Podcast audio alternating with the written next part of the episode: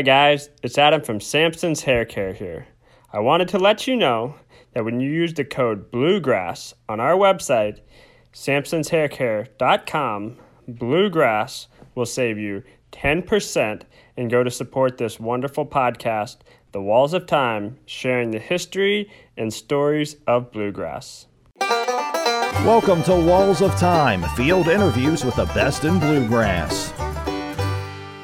A member of the Grand Ole Opry and the Bluegrass Hall of Fame, Del McCoury has one of the most distinctive voices in all of roots music. With the Del McCoury Band, he has led one of the most successful bluegrass bands of all time, bringing the high lonesome sound to new places and new heights. Del sits down with Daniel Mullins at the Dayton Art Institute to talk about his legendary career. From his humble beginnings growing up on a farm to his many years working in the timber business, Del's story is one of unexpected twists and turns, both personally and professionally professionally. He talks with Daniel about making music with some of the genre's founders, like Bill Monroe and Don Reno, and how the Del McCoury Band's ability to embrace variety has helped in creating a diverse fan base and has also led to some unique collaborations, like with the Preservation Hall Jazz Band. Let's say Del Yeah as we head to Dayton, Ohio to visit backstage with the Grammy Award winning Del McCoury for the season two finale of the Walls of Time Bluegrass podcast.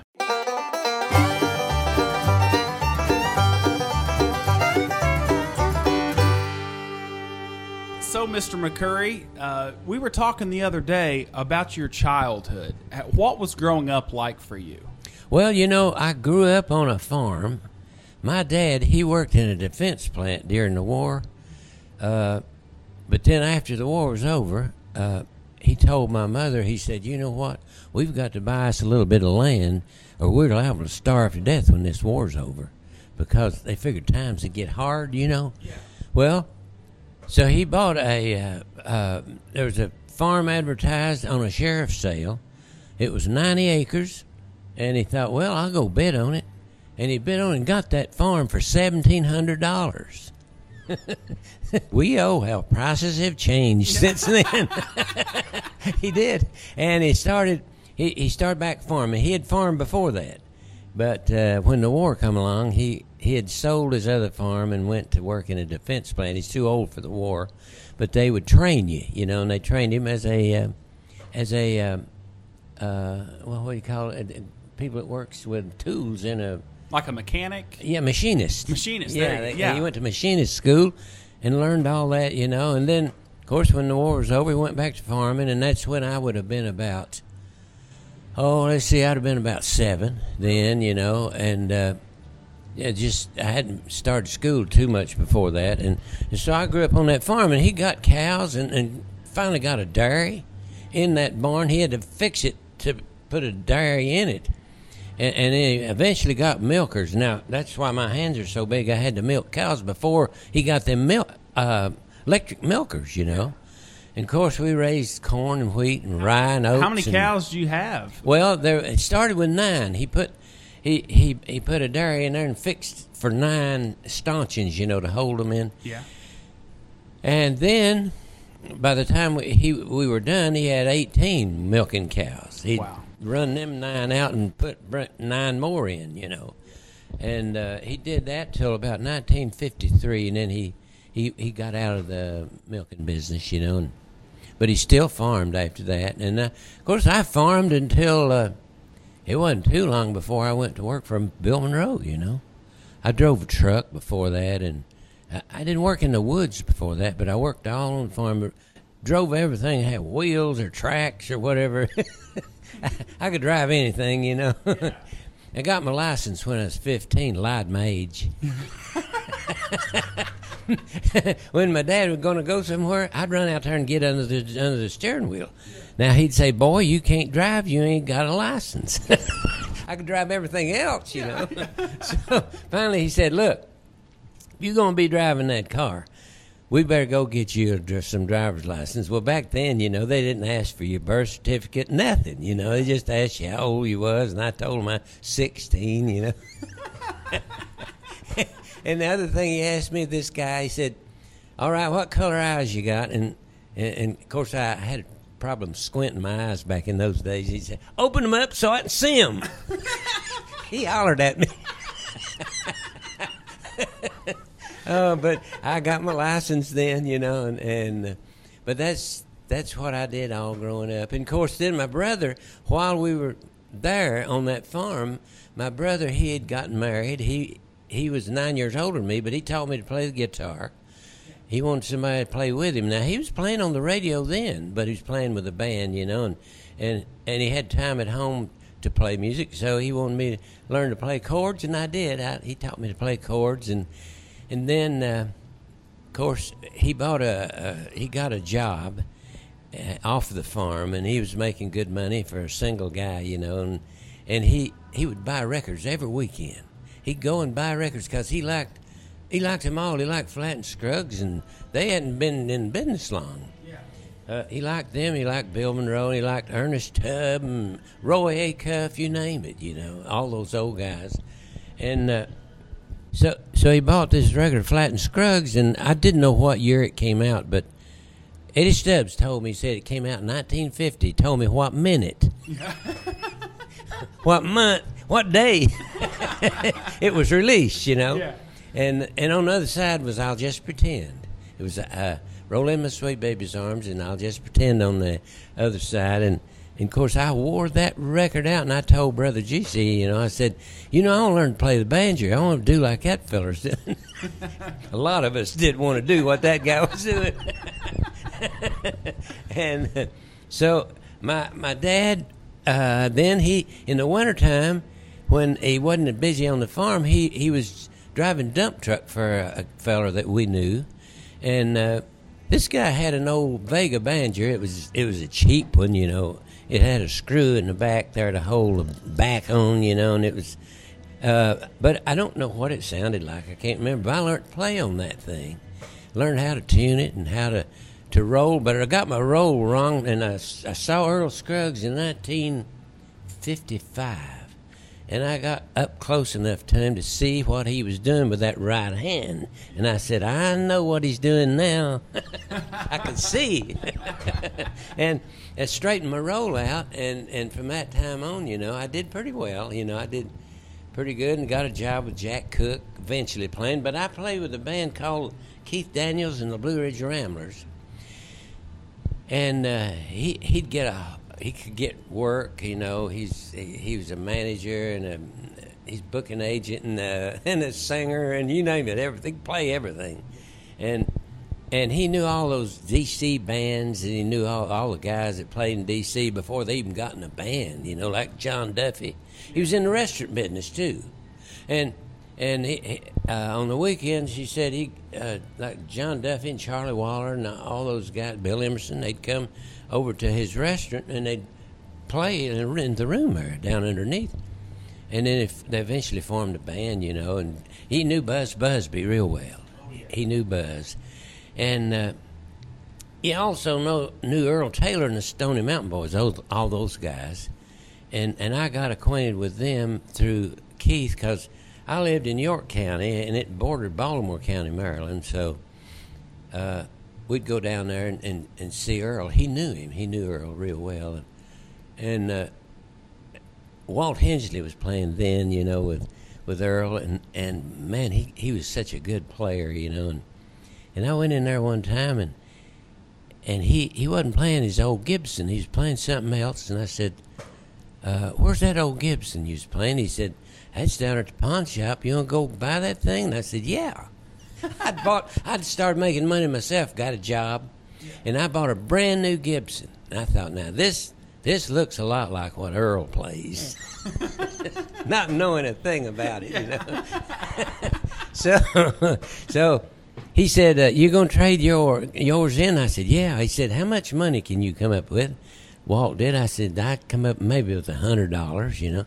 That might swing it. I never forgot what he said. And we went. He said, "Now, you come over to the house and, and we'll go down there and you let me do the talking. I know I know this guy that runs the pawn shop. so he said, uh, so we made the deal. You know, he he, he did. He hundred dollars got it. Hundred dollars got Yeah. it. And he said, Walt whispered to me, and he said, "Now look, uh, while I'm talking to him, you put your banjo you put the one you bought now in your case because this don't have a case with it. and he said he won't know the difference. so, so I did. I put it in my my case. I had a Gibson case, you know, and uh, so then I played that thing, and I played the first time I played with Bill Monroe. I played that. It was a 1934 40 hole arch top's what it was, and it had a great sound. I'm telling you, it rung like a bell, you know. and we were using calf skins then, yet you know, back back in those days, and and it would hit, you could go up the neck of that thing and it just ring, and you know, it just ring like a bell. You you said you were working at that time. Is that when you had uh, got involved in the timber business for the first time? Let me see now. My dad had a sawmill, and I, I really didn't work timber that much. He just, he kind of, what happened, he bought a farm, and along with that farm was a sawmill on the farm, Okay. and, and a grist mill, and a, uh, a, a feed mill, you know, where you could grind feed and all that stuff, and it was run by a water fed race. It had a 16 foot, 16 foot water wheel in that to run all that stuff, sawmill and everything. And uh, but he mainly, just, if he needed lumber, we'd go out and cut a tree, and he'd saw it up on that mill, you know. but then when I got married, I my father-in-law, that's all he done was sawmill. He he owned a a Frick sawmill. All those sawmill guys will know what a Frick is. It's it's a brand name, and he owned one of those, and and he'd take that sawmill, he'd buy a bunch of timber, he'd take that sawmill and move it in on that uh, on the land there where the, where the timber was, and all you had to do is drag the the logs into the to the sawmill and then put them on a truck and haul them to wherever they were going to. You know. You said that your father-in-law was in the timber business as well. How did Yeah. how did you uh, you meet your wife? Well, I'll tell you what. That band that I was in, Keith Daniels and the Blue Ridge Ramblers, uh, my wife's uncle played in that band. Oh, really? I didn't know her, uh, but it, all the people that we knew back there in York County were like, I mean, the majority of them, it seemed like were from Western North Carolina. They'd vi- migrated up Yeah. there, you know. A lot of folks uh, in that time, you know, moved up to places like D.C. and Baltimore and Dayton, Ohio, and Detroit, finding work after the war. Right? That's what happened, and during the war, Yeah. you know, because they were they were making a lot of wartime stuff. You know, that uh, Glenn L. Martin was in Baltimore, and he built airplanes, uh, and for the war, and then there was the shipbuilding, you know, there, and also the steel mill, and and a lot of people moved from Western Carolina and East Tennessee, you know, up there, and that's that's where all of my people and my wife's people. That's they from the same. Uh, they grew up all in uh, within about five miles of each other down in the mountains, you know, and and of course Frank Campbell, his name was her uncle, and uh, he he was a guitar player and a singer. He's good too, and so he he moved up there. I mean, his dad moved up there too to do the same thing. You know, they was working in defense plant. So uh, she came with him to a park where we played one time. She was only see, I would have been about twenty, I guess, and she was she maybe only sixteen or something like that. And I couldn't believe um, my eyes. You know, I thought, boy, that's a pretty girl. and so, but her mom, her mom, you wouldn't let her go out all the time. She was with her uncle, and he's he's watching out for her, you know. but I finally, uh, somehow, her mother let me start coming dating her, you know. At first, we didn't go nowhere; just just stay there at the house, you know. But they were Campbells, and they were from uh, they were from Mitchell County, North Carolina, too, you know. Uh, but but uh, we weren't a kin or nothing like that. But I, uh, and the, the way it was, once we got to PA, a lot of them separated, you know, and I, I never did meet her until then. I never met her until that time. But my dad and her grandpa worked in the woods together in North Carolina. Really? Driving teams, pulling logs out, Yeah. you know? Yeah. He, he said, my dad said, oh, yeah, Jimmy Campbell, he was a, he was a swamper. Now I said, I said to my dad, "What's a swamper?" He said, "That's the guy that goes and looks at a road through them woods where you can drag them logs out.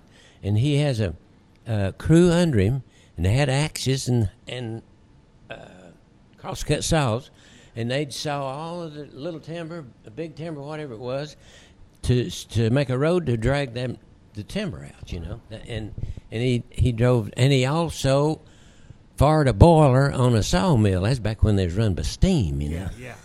Wow. some guy came up to him. They, they, they hired a guy to fire the boiler at this big sawmill down there. My dad told me the story, and he said, well, after a while, he'd run out of steam. The sawmill would have shut down, and they want to keep them things running. I mean, just hot and heavy all day long, you know. Well, they hired Jimmy Campbell, and uh, and my dad said he'd get that thing good and hot, and when he did, he'd just throw one slab in. So he'd take the slabs off the milk and just throw big long slabs in there. He'd throw one in there, and then he'd sit down, and he wasn't working hard. And then in a few minutes, when that and when it it, he'd throw another in there. He knew how to fire something to keep the heat up. Yeah, yeah. And the other guy would smother it down to where there wouldn't be no heat. You know, it'd take it an hour to get hot again. Yeah, yeah. So somebody asked him and said, Jimmy, how comes you can keep that thing hot and keep the steam up where that other feller, he, he was working himself to death and we never could keep going. And Jimmy said, I just turned a little screw. I used to like to hear him tell them tales about years ago, you know.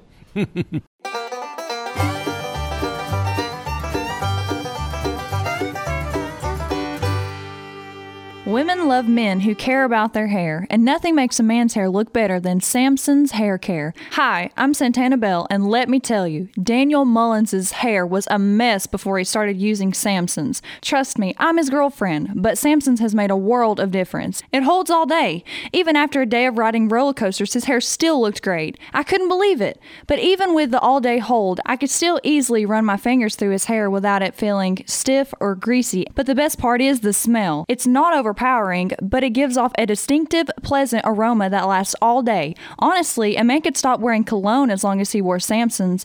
It smells that good. Head to samsonshaircare.com to get some hair pomade for the man in your life. Neither of you will be disappointed. Use code Bluegrass at checkout to save 10%.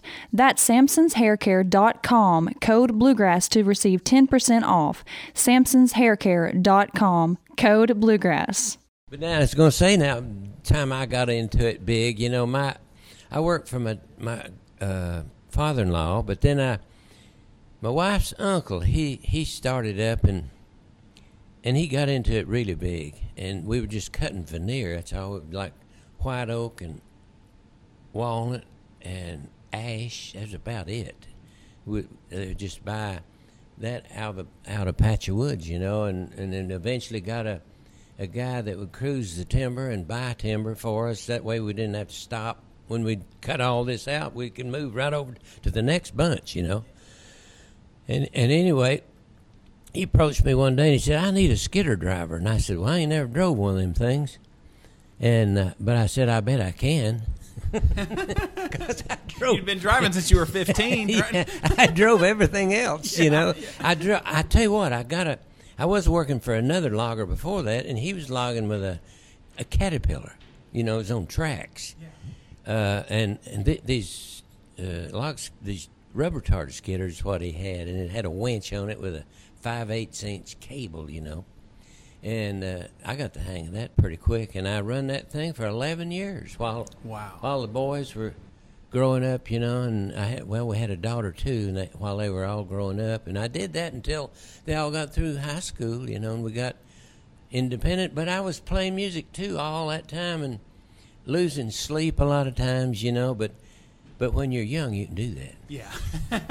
I can't do it now. Uh, well, you you were saying the other day that you were always kind of on edge when you're doing the logging work because of you know fingers or limbs or Oh, yeah. stuff falling down. I'm telling you, it is a dangerous business. It's uh, um, it's a business that is hard to get insured because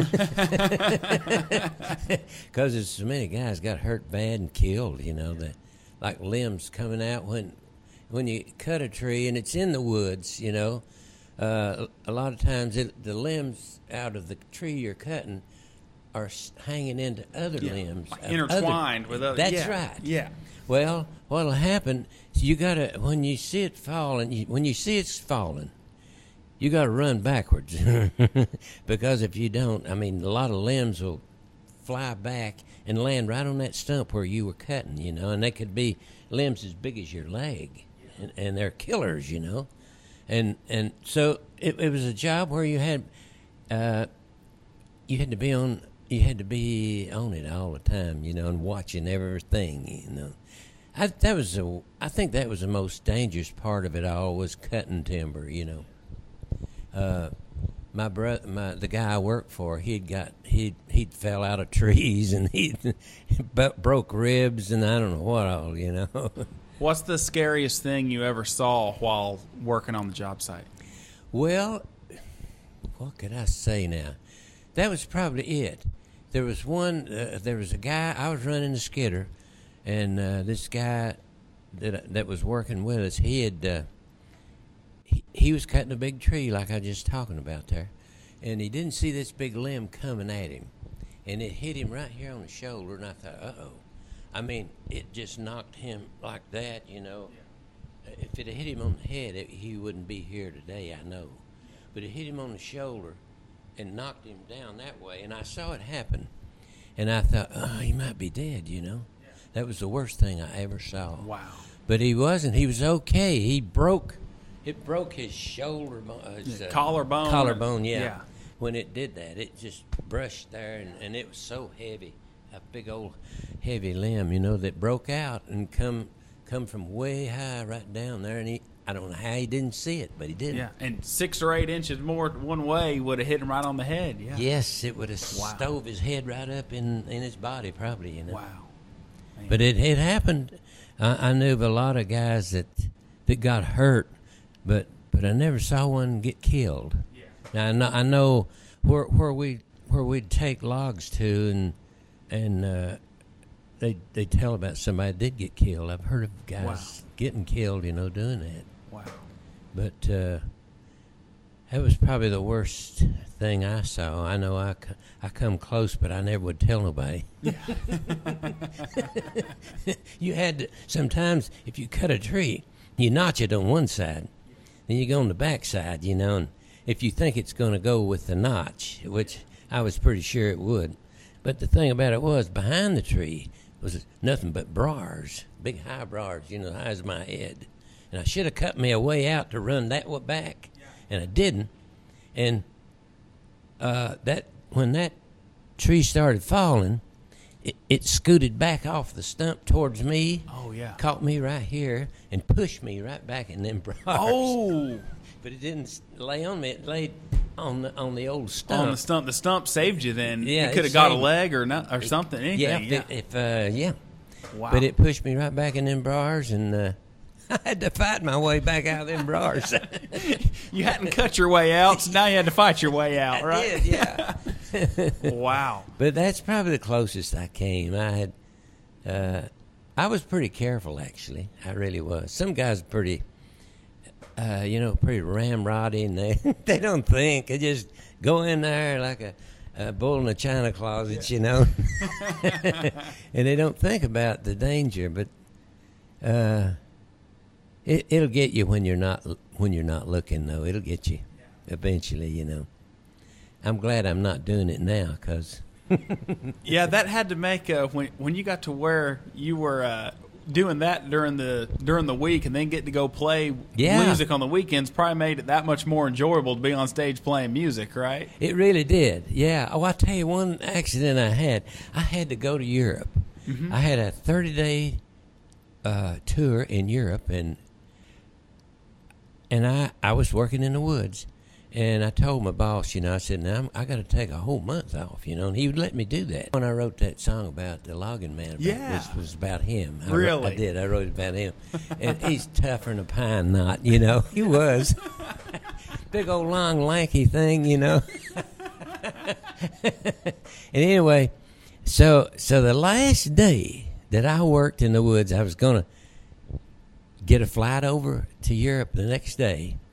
uh, I was walking around the skidder. It's got big high tires, but head high, you know, and I it was kind of swampy there, and I walked around the tire and laid my hand up on that tire like that, and a big dead limb come out and hit me on the elbow right there Oh man. and I couldn't. My, I was locked in on account of my hand laying on the tire, Yeah, yeah. and my my nothing would move.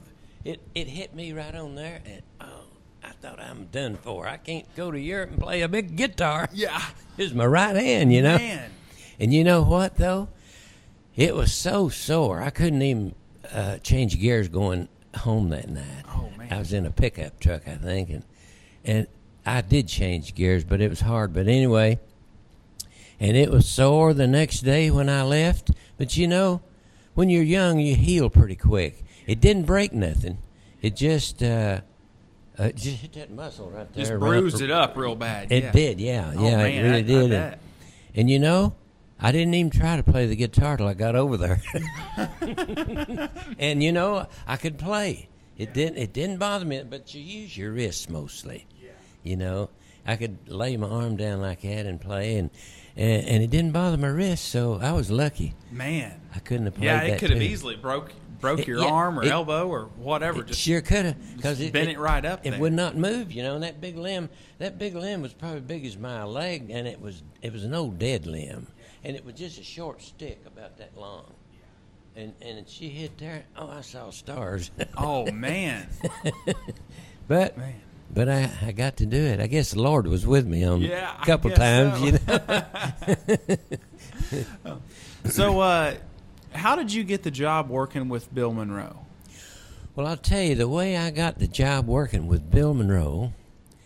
Uh, eventually, uh, I wasn't working for Keith Daniels anymore, and I got a, a job playing banjo with Jack Cook. Yeah. He was a, a bass player with the Stanley Brothers, and that's how he met Bill Monroe was through uh, working for the Stanley Brothers, and and he had already, but he already knew how to play a guitar, and uh, so he got a job playing guitar with Bill Monroe and singing lead, and he he was there for about three years, I think Oh wow. in the middle to late fifties. He was on uh, stuff like uh, I'm trying to think of some of the songs. He, he's on record with them. Oh, he did a lot of those.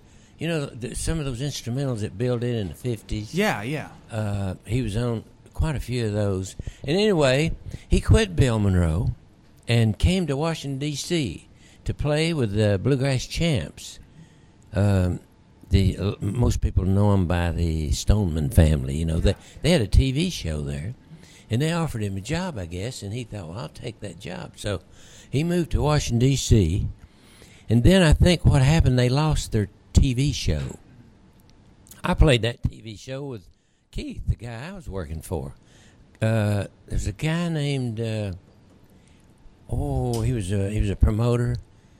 Uh, I can't remember his name now. He was the one that got the show for the Bluegrass Champs for those guys, and he emceed it and all like that. And of course, we worked for we worked for him, you know, and and uh, so I I never did really ask Jack anything about it, but but when they lost their show, he went to Baltimore, just forty miles away, you know, and he got a job with uh, Earl Taylor. Yeah. Yeah. Uh, and I think Jim McCall had been with, he had been with Earl already. First, it was uh, Sam Hutchins.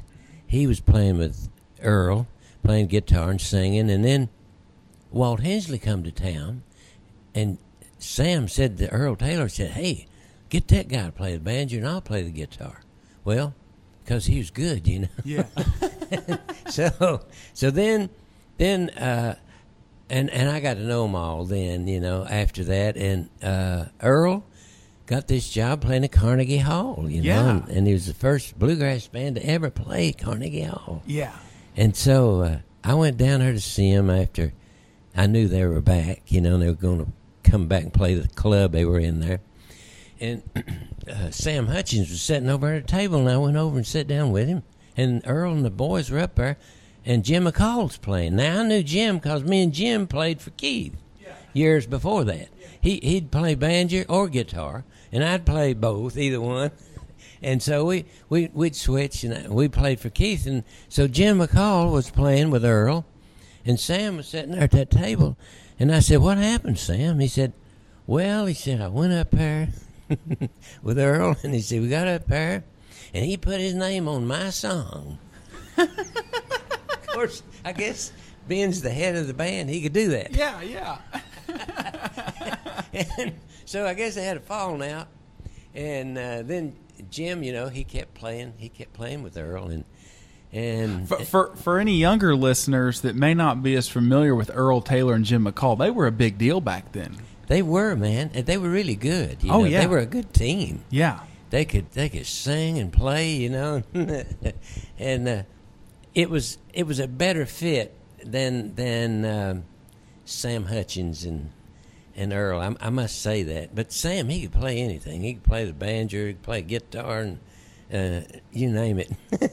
and, uh, but Sam, then he got his own band there in Baltimore. He he got Max Blevins to play banjo, and he got uh, Hoppy Ledford to play bass, and they had a threesome. They just played three, and they recorded some uh, recorded some EPs. He he was a good songwriter. Sam was. They call him Porky there in town. he had kind of had big jaws, you know, and they call him jowls. Porky. Yeah, Porky. That's awesome.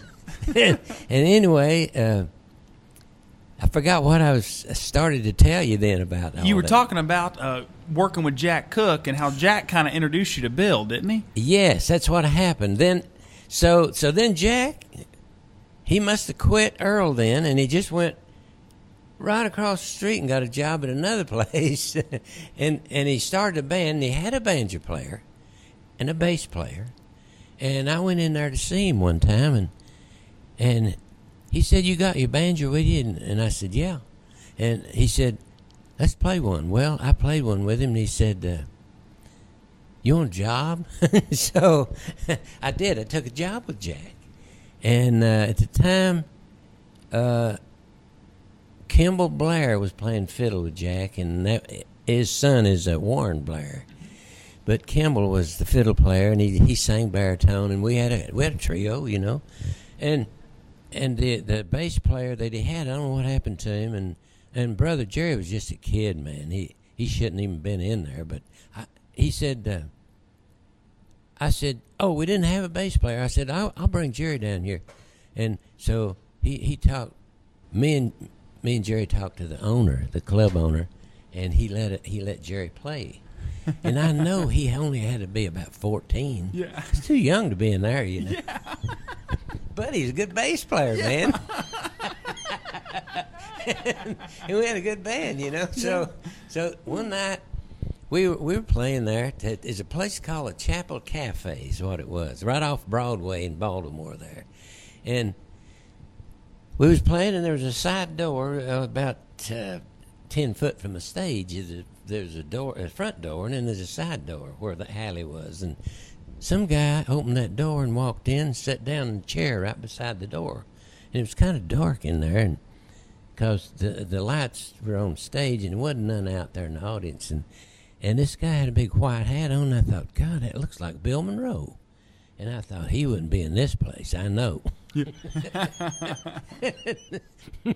so, so when when that set was over, uh, we went back to the uh, where we where we tuned up back there, in in a room back there, and uh, Jack t- said, uh, "Chief," we all called him Chief. Later on, I found out that everybody called him Chief. Then he said, "Chief, come on." Well, Bill got up and followed him back, followed us back there, you know, and was talking to Jack, and and, and I, through the conversation, I could tell they was he stopped there to get Jack to go to New York City. He was playing.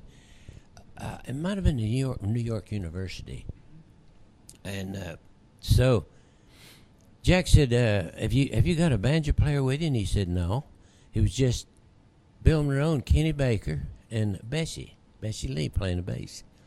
And uh, he said, "Well, we'll take Jack with us." And uh, uh, so Bill didn't say nothing, and, and I just went with him. It's the next day, I think. Uh, and and I went with him up there, and I thought, well, you know, we probably uh, tune up and rehearse for a while before we go on. We we tuned up all right, but walked right out on stage. It- it And how old were you? sink or swim, man. I think I was 23. Oh wow. 63. Now, wait a minute. I was born 39, and this is 63. I'd have been 24. 24. Yeah. Yeah, 24.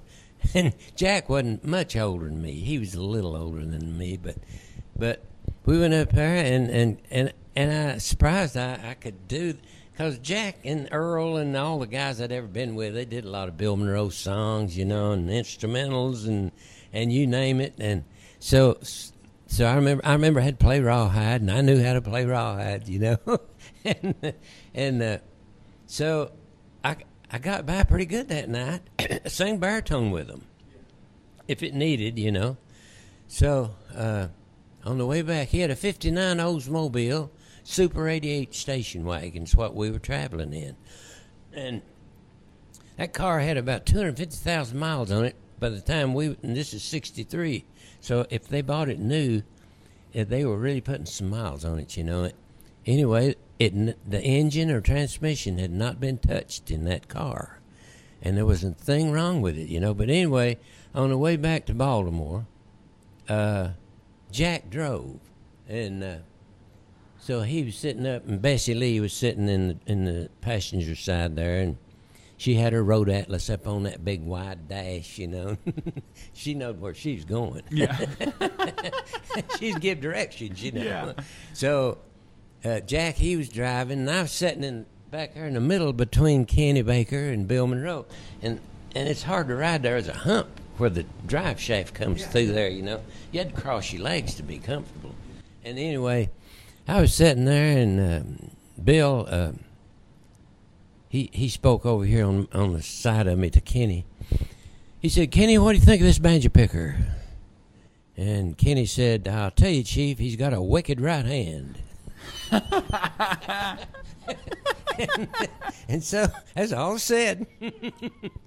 and so we got back to Baltimore, and when we got out of the car, I had my car parked there at the club. And and on the way, uh, when I got out, he paid me then. He paid me when I got out. And he said, uh, "Do you want a job?" He said, "He said I, I need a banjo player." And and I said, "Well, I don't I don't know what to tell you, you know, because I, I like playing with Jack. Me and him was kind of same age. He's good, really a good guitar player, and and, and the bands I'd been in before." You know, it'd been a lot of bad guitar players, you know, in my mind, but Jack could play a guitar. He really could. And so I really liked playing with him and singing with him. And so I told him, I said, "Well, I'll tell you what. I'll talk it over with Jack." And uh, and he said, "Well, look now. Here's my phone number." He wrote it down for me, and he said, uh, "If you take a notion you want the job, you you come to Nashville, and uh, you get your room at the Clarkston Hotel up there on Seventeenth. I mean Seventh Avenue. It's where the old Tennessee building is now. Big old tall building. It was." It was right there beside the National Life and Accident Insurance Building, right on seven, right at the Capitol. Okay. That's where it was. He said, "You get your room there and call me up, and I'll come in to town."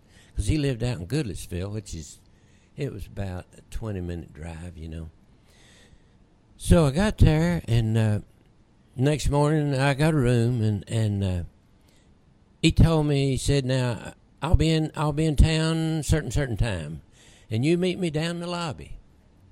Well, I got up and got ready, you know, and I took my banjo and walked down into the lobby. And when I walked in the lobby, there was another guy walked in the lobby with a banjo. And I thought, I'd like to talk to that guy, not knowing, you know. So, so he, about that time, this guy walks in, and before me and him could even introduce ourselves to each other, Bill Monroe walked in. And he went like this Come on, boys, follow me. He's meant a man of few words. so we followed him, and we walked out of the lobby and right next door to the restaurant. There was a restaurant there. I didn't even know it. But we walked in that restaurant, and he said, Now, boys, go ahead and eat breakfast. So we all sat at one table, and, and you know, it's pretty quiet because he he don't talk much, and, and of course we were pretty young. We were pretty bashful, you know. And, I, and you already saw that he had a banjo, so you guys are probably Yeah. sizing each other up, yeah, right? yeah, and we both had our banjos with us. We took it right in the restaurant. and so we, so he said, after we ate, he paid for our breakfast. And he said, "Now come on," and he he said, "Follow me." And so we followed him, and he walked out there, and you just go out that door and right into the National Life and Accident Building. And we went on an elevator up to some room up there. I don't know what floor it was. And those are the folks that owned the Opry, right? Yeah. They owned WSM. That's right. They did. And so, and that I didn't know. I'm learning all this stuff right then, you know. And so, uh, when we walked in this room, though, I saw a, a Brown Gibson guitar case over there in the corner. And I didn't think nothing about it. And so, if I remember right, he told me, he said, Dale, uh, get that guitar there. And it was his guitar. He just left it there all the time, you know. And so I got that thing out, and I thought, well, what kind of deal is this?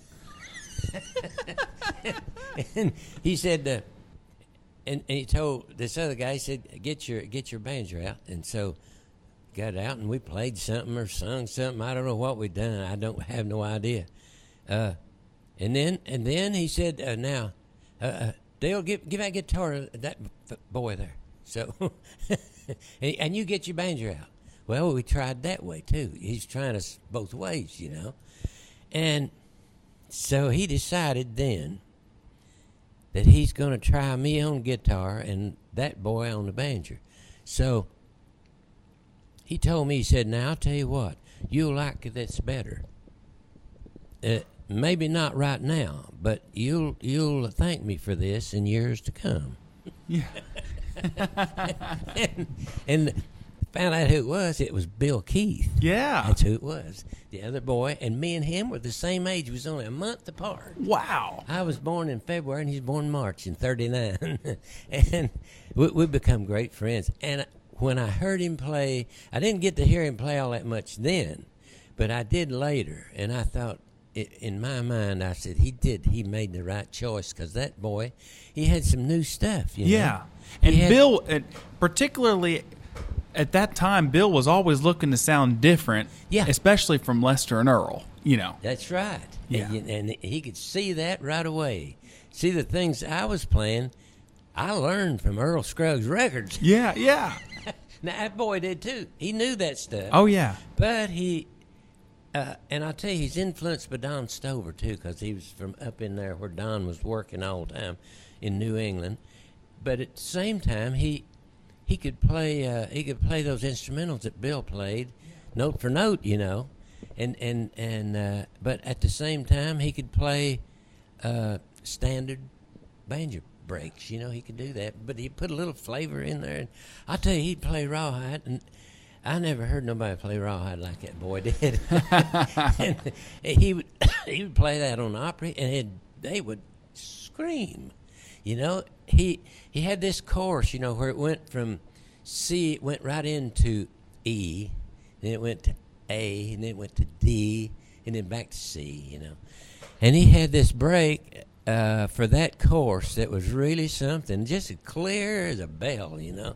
And uh, I seen then that, that that was that was a good thing for Bill, and I thought, well, now I'm going to work at my on my end of it too. You know, I knew I could play with Bill, but I didn't know about the singing. I I knew I could sing with him too, but what I worried about was learning the word style. See, I was the lead singer now, and I had to learn all them songs. And you had probably sang more harmony before, right? That's mainly all I done. You know, Yeah. I just sung harmony with everybody in in all the bands I, and sung every part there was. You know, so but I You I, said that uh, that Bill told you when he wanted you to flip to guitar that you'll like this better and you'll thank me. yeah. Why? What particularly did he see in you that made him think? Was it because so you could sing more? Is that why he wanted you to play guitar? Is that why he was so confident that you could pick up the guitar and thought that you would like it more, or, or what? Well, you know what? I don't know. I don't know what he saw. I I I know I'd sung a lot. Now I don't think Keith had sung all that much in the bands he'd been in, but I'd sung and sung, sung and with everybody. And the first thing I'd done was the church, though. You know, Yeah. me and my brother, we were raised missionary Baptists, and me and my brother GC and a cousin of mine, Melvin Cook. We he played a mandolin and I played the banjo and GC played the guitar. And our preacher was a uh, he, he he had been on the Grand Ole Opry. Really? He'd been on the Grand Ole Opry, but when he got to preaching, his, his voice, you know, his range dropped. He he's one of them fiery preachers, you know, and, and he could sing bass yet. So he was our bass singer, he, and we'd sing all them old uh, hymns out of the Baptist hymn book, you know, and and, and he knew them. All, well, we all knew them all, and and that that's where I sung first, and I was a tenor singer in that band. And then, and then I would be a lead singer in another band, a baritone singer in another band, whatever. but I'd sung a lot, maybe Bill might have picked up on that. And I knew I could play rhythm with him. I knew that. Uh, he'd test you though. He he he'd take that mandolin and he'd play them off lick uh, things, like uh, his rhythms. He'd change his rhythms in that playing, you know, and uh, and, and I'd watch that left heel though. He'd pat his left heel. and I'd stay right in town with that left heel, and I knew I couldn't go wrong. Yeah. So you you had the secret, right? You, you, Yeah. You figured it out. yeah, I thought, oh, he's trying to throw me or somebody, you know. I never heard a mandolin player play like that. I guess I hadn't, just hadn't paid that much attention to his mandolin playing, you know. But he had a he had a different style of playing right from the start. It seemed like, you know, and and he'd play these these rhythms. He really worked with rhythms, you know, and, and doing all these different rhythm things. I I can't explain what they are, but uh, but it, it could throw a guitar player. It could throw a guy that's trying to play rhythm with him, and uh, but I'd hang right in there with him. he'd tell me, he'd say, "Now, uh, well, at first when I went first, I I could, you know, I, I stay back from him because." you know, I didn't want to outshine him or or get. And, and he'd tell me, say, now, now Dale, you get in there and crowd me. You you got to get in there and crowd me. he wants you right in there, you know, with that guitar and singing. I tell you, I learned uh, uh, how to. I think I learned a lot about singing, about how to project your voice, because he he was really good at that. He really was. You know, I remember all. It's funny. I remember all the things from then and, and stuff that happened yesterday, I can tell you what happened. but you, when you're young, you, you know, you soak it all in. Yeah. You do. What What were some of the the biggest lessons you learned from your time with Mr. Monroe? You know, I think what it was is just his example. You know, the way he he had a he had a tough work ethic. He would. Uh, I mean, he told me. He said, "You know what? I uh, what I like to do. I like to do a show and get in and get in the car." And he had a in, in that car now. Before we got a bus, we did get a bus. He wanted me to go with him get a bus, but uh, before we, when he still had that car, his place was right here in the back, uh, and he had he had a cushion, a pillow, and he'd lay that pillow against that window, and lay that head right over there, and that's how he'd sleep. Now he'd done that for years before I ever got there. Kept his mandolin right behind him. You know how a station wagon was. You could reach back by, over the seat and get things. And uh, if it was if it was raining, the bass would be back there too, and all our suitcases. If it was not raining, the bass would be on the top, tied down. And uh, he'd reach back there, you know, and open that case up, bring that mandolin up here in daytime, traveling down the road, and he'd play a little something, you know. And one day he he played this thing on his mandolin, and I'm sitting right here. I wasn't driving then. We'd have to, the driver would either be in the driver's seat or in the middle back here. they had it tough, and and he was playing this little thing, this little riff, you know, and I'm I'm sitting there beside him listening, you know. And he said, "Dale, do you know what that is?" And I said, "No, I don't think so," you know. And he'd play that little run, you know. It, it was about it was about 15 seconds long, you know. And uh, played again, and I I thought to myself, it sounds like Woody Woodpecker. I thought he wouldn't be playing that. You know better. so I, I'd have to say, Bill, no, you know, I don't know what that is. After a while, he played it again. He said, Dale, don't you know? That's Woody Woodpecker. He'd go, you know.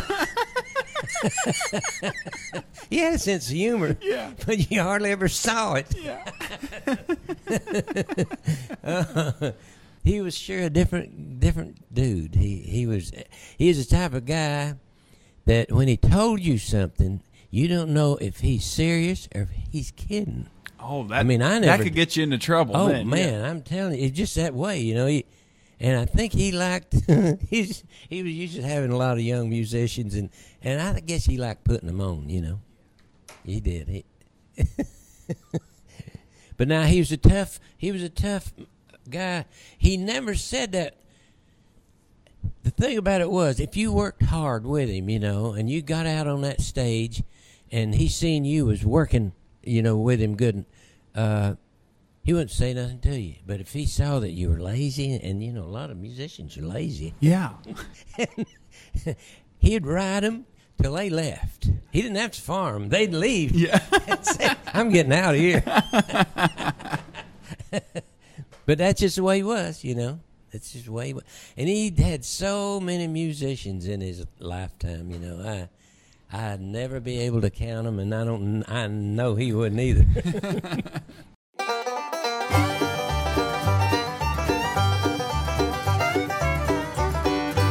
Do you ever feel like the hustle and bustle of life keeps you from accomplishing your goals and staying on track? Have you ever felt exhausted at the end of the day, but yet feel like you've accomplished nothing? Help focus on your goals and stay on track with the Self Journal from Best Self Co. Whether you're starting your own business, a college student, or you're just feeling overwhelmed with day to day life, the Self Journal is packed with tools to help you get more done. With features including daily planning, a 13 week roadmap for your goals, inspirational quotes, daily and weekly habit tracking, and a place to record morning and evening gratitude.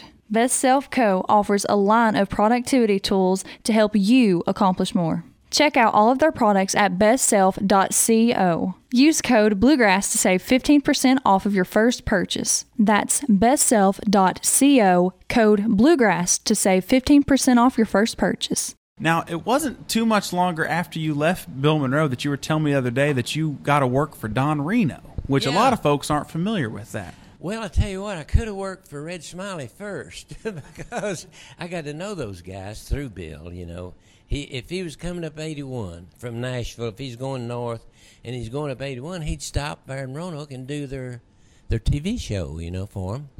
And so I got to know those guys, and and when I quit, uh, Red Smiley called me up one day and he said. Uh, and I'd already got a job, I think, in the woods and all like that. And and, and he said he he found out that I was a banjo player too, and he wondered if I'd want a job because he had broke up with Don. You know, Don and him broke up, and uh, I just didn't take him up on it. You know, I, I well. I just I just wasn't that interested at the time. I would have if it had been a different uh, part time, I might have took him up on it, but but I just didn't take him up on it. And then years later, after that, uh, my brother Jerry was playing bass with Don and Bill Harrell, Don Reno and Bill Harrell, and so uh, Jerry told me he said, "You know, Don wants you to come and play guitar with us for a while, because Bill Harrell uh, had to go in the hospital." he's going to get an operation and he didn't know how long he's going to be off. And it was they had all these dates booked you know and so i said yeah i'll do that you know. So i went and i played with him about six months.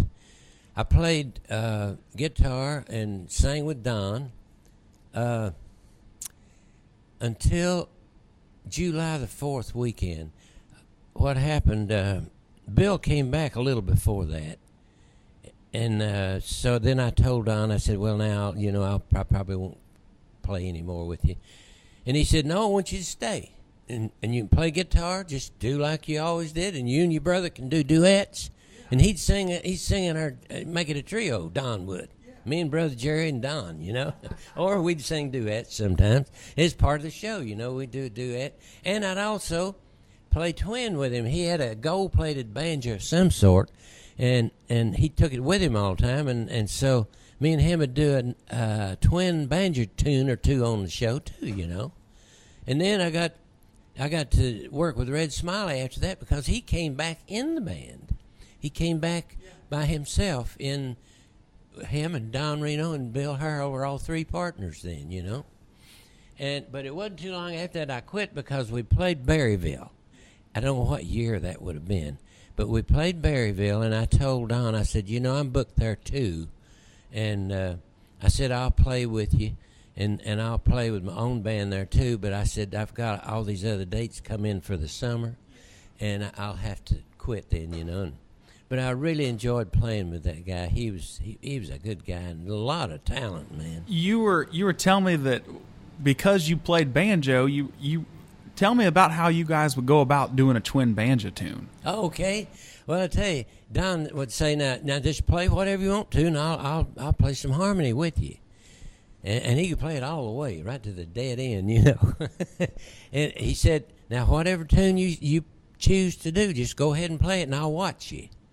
And he he'd watch what I how I played that tune, maybe twice through, something like that.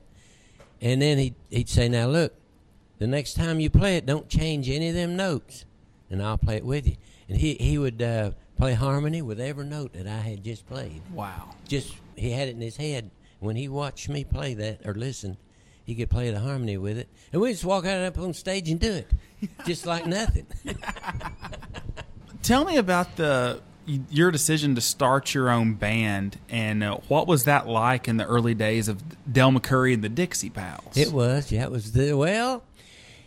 You know, I quit Bill Monroe, went to California first, and then uh, me and Billy Baker we teamed up, you know, together. He's a fiddle player, and we were good friends, you know, and and and we played a lot of dates together out there in California, and then back in Baltimore. But uh, eventually, we we kind of broke off between us. We never we never had no words or anything like that. But uh, I got my own band, and I thought, well, if I'm gonna, I was playing banjo with that band in California. Went back to that, and then Billy said, "Look, I know a guy here who plays a banjo." He said, "Why don't you go back playing guitar, and we'll get him." So we did, and got the TV show that we were on with the other band, Golden State Boys. We got on that TV show, and then uh, we moved back to. Uh, I moved back to PA, and he moved back to Baltimore. That's where he lived, and uh, and we still played together. But then, uh, and then so I had to, you know, I had to get the other musicians. Billy was playing, and usually I'd have to get a banjo player and a mandolin player or whatever,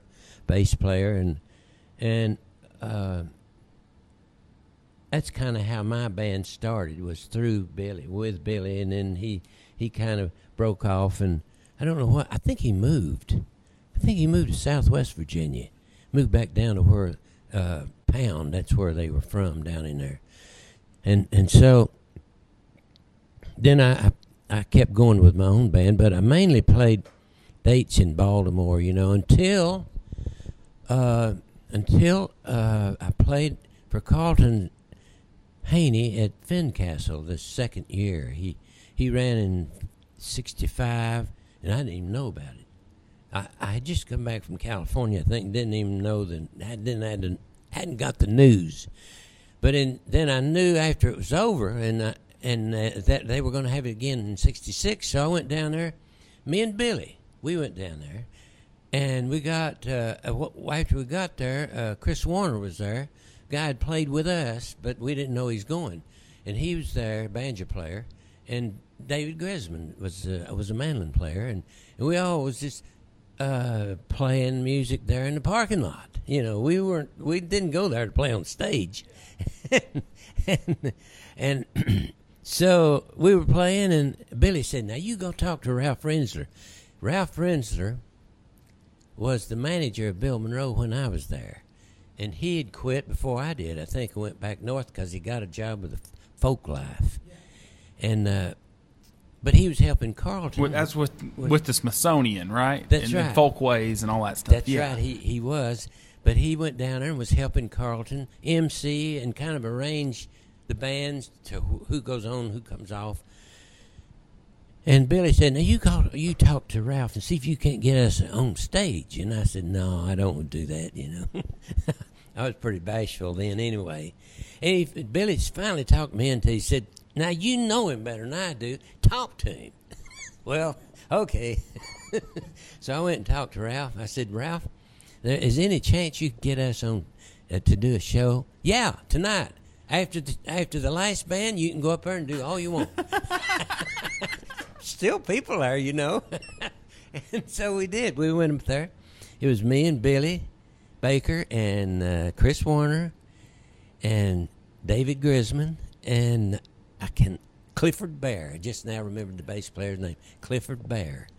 And uh, so we did that show, and uh, you know, J.D. Crowe heard it because he's working at the Holiday Inn at the time, and he was uh, I don't know what he was doing there, but he said he called me up. He said, you know, somebody brought me a tape of that show you did down there in Fincastle, and he said they're going to give me a job playing music here.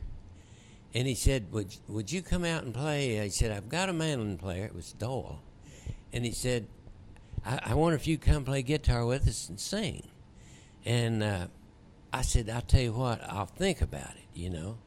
And as as it uh, had the worst luck in the world, I, I was really thinking about going out there because it was going to be a steady job. Oh yeah, I mean that was a you know? nice place too. It's It steady, was. real steady work. You know, that would have been great. I sure was thinking hard about it, and I had I think I had my wife talked into it. I think I did.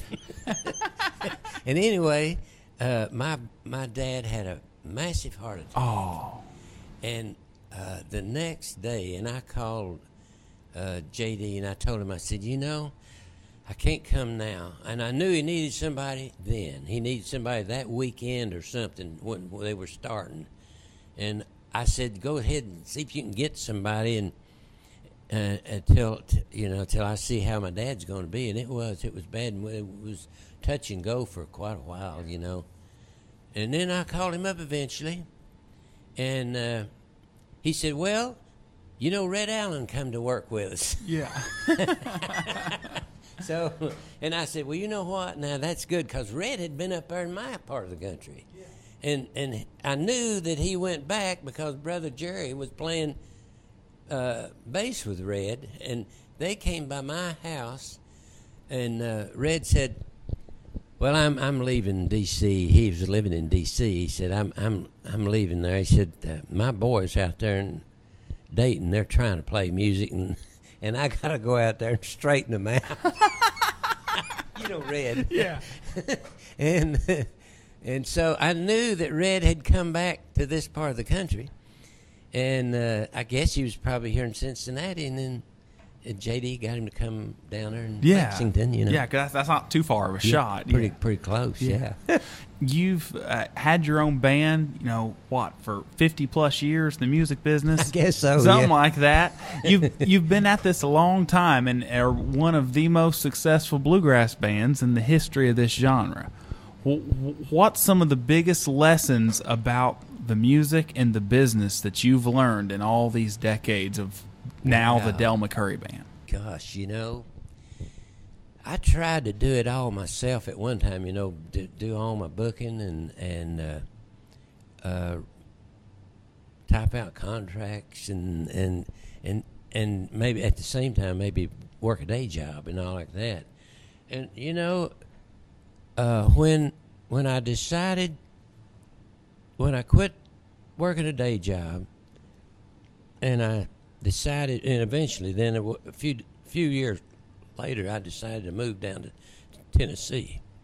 Uh, Ricky Skaggs encouraged me to do that, to to move down there, you know, and and I moved. I, I think with every band, it's a different thing, you know. It's just things happen with me, and the IBMA started in the middle '80s, and and I was doing pretty good there, you know, uh, with awards and stuff. And then I moved down to Tennessee, and and they had TV then. You know, they had quite a bit of TV there then. And uh, my my booking agent was already there, and uh,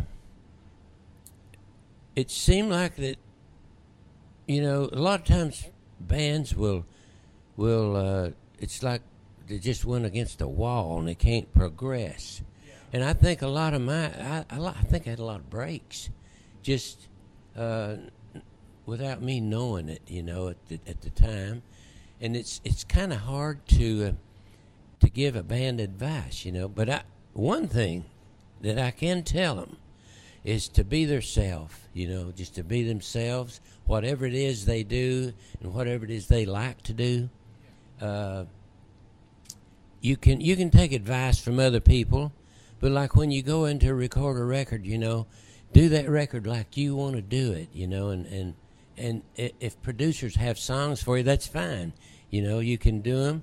I know I've uh, did records where the producer would bring me a song and and and I wouldn't like to do it. I mean, I, d- I didn't like the song all that much, but I needed it for the record, and uh, and and and eventually, eventually, eventually, when the record come out and I play a show, somebody'd say, you know, I bought this album for that song that you don't like. Yeah. I didn't tell him that. yeah, yeah. yeah. But and it's the funniest thing. I, I always thought variety in a record is what I liked, you know, because I've been places where I'd hear a band and they were, I, I'd hear like 15 minutes and then 20 and then 30, and it's, and I think there's something about this band that sounds the same all the time. It ain't no, nothing different, you know. And what it was, they were staying in the same key and playing the same speed. And I thought, you know, if I do a record, I'd like to have variety of sounds and and tempos and moods, you know, in that record. Uh, a lot of people will ask, you know, now what what did you have in mind for this record? And I'll say, when I went in there, I really didn't know. I just know I wanted to have variety in the record, you know. And uh, but it's it's really hard to give advance or advice to other bands, you know. You were saying the other day that you always like trying new things. Why do you think that's important for a musician or for a band to try new things? Well, that is that's one thing I that I have. You, always like to do that, you know. Uh, but I think, I think the first time I did that, really the first time might have been, I can't remember now, but my manager. Uh, well, I was fortunate too to get a manager, you know, because they can help you with so many things. Uh, like ideas and and uh, I don't know. There's so many things that you won't realize that a manager can do for you. They can work between you and your agent, you know, and make sure that if that agent comes with a date, your manager might tell him. I know mine has told me this. He said, "Now, your your agent come up with this date. It pays a lot of money, but I don't want you playing there now." uh, I don't think it's good for you to go there now. And he said, now I, I almost could leave it up to you, but my advice is not to do that. And so in the beginning, when I, I, I said, look, I'm going to listen to everything you say as far as that business part goes, because a lot of the business that I had handled before that wasn't successful. you know, and, and a lot of times musicians, you know, they, they need somebody to help them uh, do things that they should be doing, you know. Um, I forgot, I might have got off the subject. Uh, about uh, trying new things. Oh yeah. Oh, so I remember uh, probably the the, the uh, most outrageous thing I ever tried was my manager called me one day and he said, "Look, uh, the Preservation Hall Jazz Band are doing a record, and uh, they."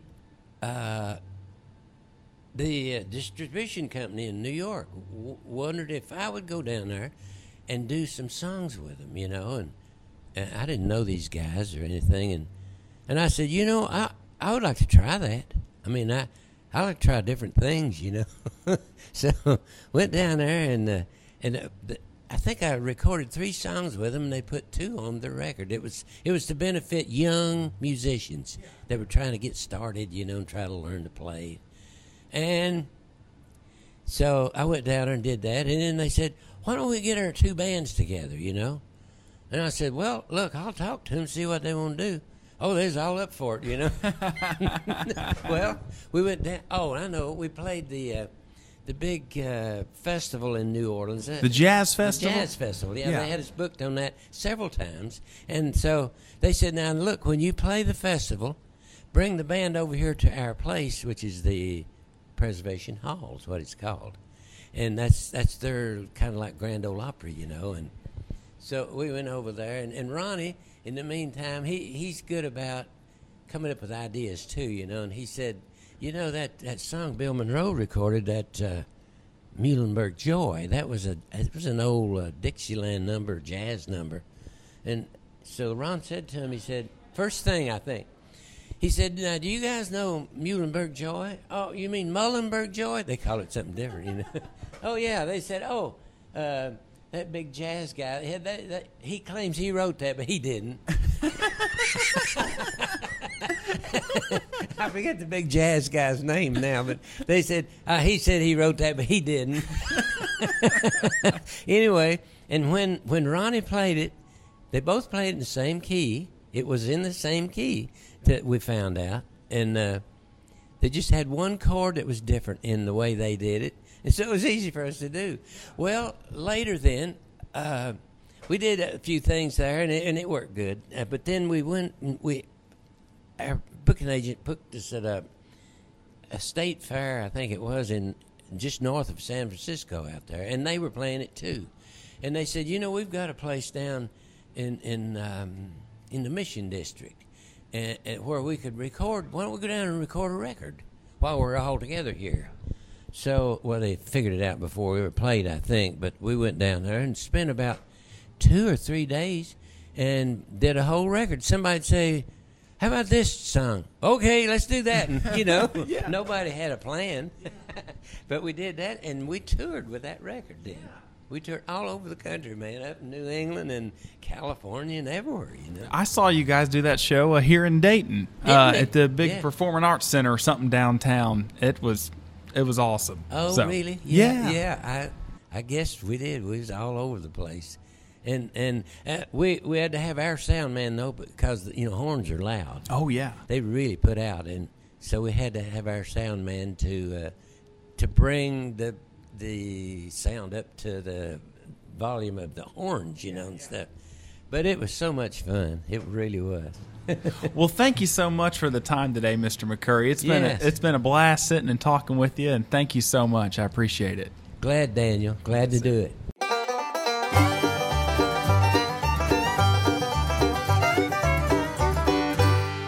Hi guys, Adam from Samson's Hair Care here. I wanted to let you know about a new product we've released called Texture Powder. You just sprinkle it in, work it into your roots, and it provides you with volume and hold and texture while leaving your hair looking natural. Give it a shot. Use the code Bluegrass on our website to save 10% off your total. The season two finale of the Walls of Time Bluegrass podcast. We went out with a bang with a sit down interview backstage at the Dayton Art Institute with the Grammy Award winning Grand Ole Opry star and Bluegrass Hall of Famer Del McCoury. Am I the only one that wished that interview went on for another hour at least? Uh, I really loved it, man. Uh, great finale for uh, season two. The legendary Del McCoury, the Del uh, McCoury uh, band was has probably been one of my uh, biggest uh, musical influences uh, outside of uh, the founders of bluegrass music. I discovered uh, Del back in uh, high school and college, and uh, it sort of helped shape um, what I like so much about bluegrass because he's always been traditional, yet he's been innovative, always been authentic, always been himself, um, and just been a great ambassador for this music to so many, uh, so many larger audiences, uh, bringing in all kinds of age groups, uh, all kinds of styles and uh, backgrounds of people that have been brought into the music from Del. So,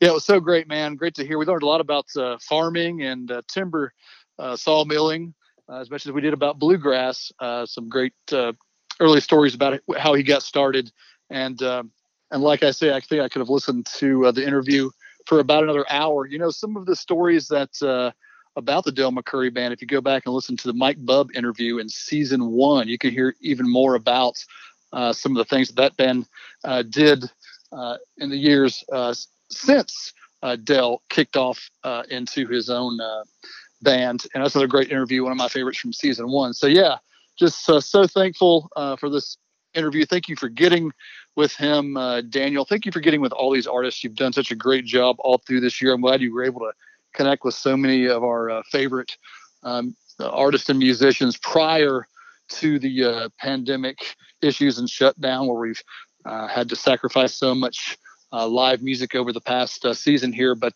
glad, hopefully, the of Time podcast has scratched a little bit of that itch for listeners who were uh, missing some live music. It's a way for fans to connect with some of these uh, great artists. So uh, if you haven't listened to all these episodes, if you're just tuning in to Dale, we've got two seasons for everybody to go back and binge on all they want, some of the best names and greatest names in bluegrass music there's so many lessons from the Del McCoury band that we can apply to bluegrass music as a genre. One of the most important is Del's always been authentic. He's always himself, whether he's on stage or off stage. His music is always authentically Del McCoury as well. However, he shows that you can reach new audiences without changing your music or changing what you love, but just by simply changing your perspective.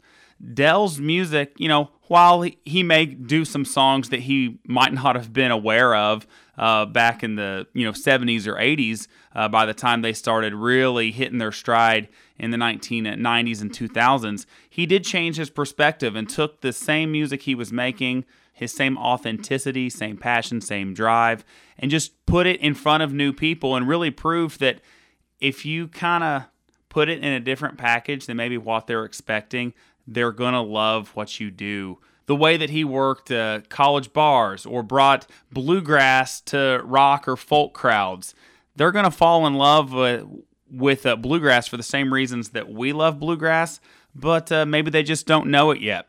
Uh, you can reach new fans and new audiences by still playing music that is true to yourself, and there's no greater example of that than Del McCoury. It was really special for me to get to sit down and visit with Del. He's been one of my favorite artists uh, for a long, long time, and uh, I still still means the world to me. When I was about I don't know eight, nine, ten years old, the Del and the Boys album was all I could listen to. You know, every time I had to do my math homework, my addition and subtraction, and my multiplication tables, my book reports, I always had Del and the Boys cranked wide open. And we took a family trip to Nashville and I don't know if I told this story last season after we chatted with Mike Bub, but we took a family trip to Nashville we went to see the Opry at the Ryman because it was in the winter. And uh, Del McCoury band was playing. I was so excited, and Dad got to got a chance to visit with Ronnie and Rob uh, before the show started, and uh, he came back and sat down with us. And well, Del McCoury band came out and they did a song, and then he uh, looked right at the pew where I was sitting, about uh, about a I don't know dozen rows back, and he said, "I'm gonna play this one for my friend Daniel Mullins because this one's his favorite." And they kicked off into the 1952 Vincent Black Lightning, and I just thought I was the coolest kid in the entire world. at that moment you were the coolest i'll uh, tell you yeah yeah. I, i'm like it doesn't get any better than this. And it still doesn't. Del mccoury band is one of those premier bands in bluegrass. And uh, to me and i think you'll agree ty they're one of those bands that you really need to take advantage of being able to see now because it's one of those bands that i'll be able to tell my grandkids i saw the del mccoury band just like you know people of uh, the first generation of bluegrass can tell their grandkids i got to see lester and earl and paul warren and jake tullock and curly seckler. Or uh, just like uh, i've heard bobby osborne talk about he got to hear and see the original bluegrass boys uh, when they came to memorial hall in dayton when he was a boy. I'll get to tell my grandkids that uh, i saw the del mccoury band you need to, if you're listening and you've never taken advantage, you're blessed to live in a time where Del McCoury is making music. Be sure to take advantage of it because it's not something that's going to last for forever. I couldn't agree more. And thanks for uh, getting this interview with him to cap off the season. And uh, thanks for still being the coolest kid, Daniel, because you brought us two seasons of this fantastic uh, interviews with these folks. And uh, as producer and a bluegrass fan, I just want to thank you personally uh, for allowing me to be a part of this. Uh, hearing all these interviews, going through them with you, uh, making notes, uh, making commentary on them, it's really been an honor. It's been an honor to, uh, you know, just be a small part of the stories of these folks' career as we bring it to hopefully uh, newer audience, just like Del McCoury has brought his music to new audiences. And I know you've already got some uh, interviews cataloged away to kick off season three as we uh, start to move in finding uh, ways to get to artists. Uh, despite uh, there's some more live music coming back now, and so you've already begun the process of uh, launching uh, the series for the next season. Yes, that's right. We're already in the process of working on season three, and folks, I will go ahead and let you know we haven't. We're not going to forget about you, even though the world is upside down. Uh, we do have a surprise bonus episode with the Bluegrass Music Hall of Famer that will be coming out. So if I were you and I didn't want to miss it, I'd make sure I hit that subscribe button, whether you're listening on Apple Podcasts, Spotify, Google Podcast, Stitcher. Be sure to subscribe so you don't miss our surprise bonus episode that will come out sometime between uh, the end of season two and the beginning of season three. It's with a Bluegrass Hall of Famer. It's gonna be it's gonna be great. So be sure you don't miss it. Hit the subscribe button so you don't miss our bonus episode uh, coming up at a random time. So it'll be a ton of fun. If you enjoyed season two of the Walls of Time Bluegrass podcast, whether with Del McCoury or Doyle Lawson or anybody in between on season two, be sure to share the podcast with a friend. We'd really appreciate it. If you could leave us a rating or a review of the podcast on whatever platform that you are listening on, that would be great as well. That helps more people find out about these great stories from some of the leaders and legends in bluegrass. You can support the Walls of Time Bluegrass podcast by getting a Walls of Time shirt as well. Those are for sale for 20 bucks on our Walls of Time Bluegrass Podcast website. That's just wallsoftimepodcast.com. Wallsoftimepodcast.com. You can get a shirt and uh, you can shoot us an email on there as well uh, to let us know what you think about the podcast. You can also find us on social media as well. We're on Facebook, Twitter, and Instagram, and uh, we would love to connect with you. Thanks so much for listening to season two of The Walls of Time. Until you hear from us again uh, in our surprise bonus episode, thanks for listening. Walls of Time Bluegrass Podcast is produced by Ty Gilpin and Daniel Mullins, edited by Daniel Mullins, and is a production of Blue Poncho Media. Visit wallsoftimepodcast.com for more information.